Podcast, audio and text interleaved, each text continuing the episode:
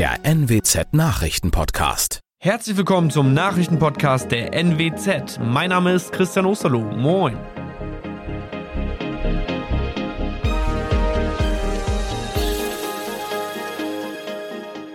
Und das sind die Themen des Tages.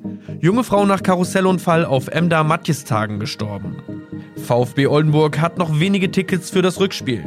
Und Abo-Fahrkarte gilt automatisch als 9-Euro-Ticket. Bei einem Unfall auf dem Emder Matjesfest in der Nacht zu Sonntag ist eine junge Frau ums Leben gekommen. Eine 18-jährige Angestellte eines Fahrgeschäfts geriet zwischen Boden und das Fahrgeschäft, als dieses in Fahrt war, teilte die Polizei am Sonntag mit. Demnach starb die Frau kurz nach dem Unfall im Krankenhaus. Nähere Einzelheiten zum Vorfall sind nicht bekannt. Die Ermittlungen dazu laufen noch. Auf eine Mitteilung der Staatsanwaltschaft wird noch gewartet. Das Fahrgeschäft wurde nach Freigabe der Polizei von den Betreibern abgebaut. Am Sonntagabend endet das Emder Matjesfest mit einer Andacht für das Opfer.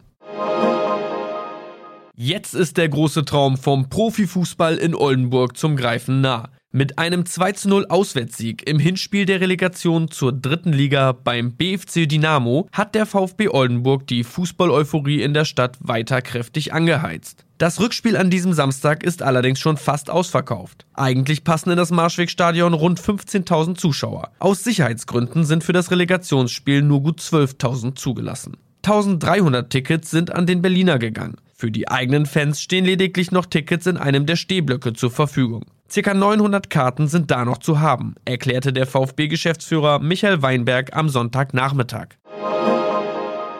Das 9-Euro-Ticket gilt ab Mittwoch, den 1. Juni für Busse und Regionalzüge. Die Fahrkarte berechtigt einen Monat lang zu beliebig vielen Fahrten in Bussen und Zügen im Regionalverkehr. Wer will, kann mit dieser Fahrkarte in Regionalzügen in der zweiten Klasse quer durch Deutschland reisen.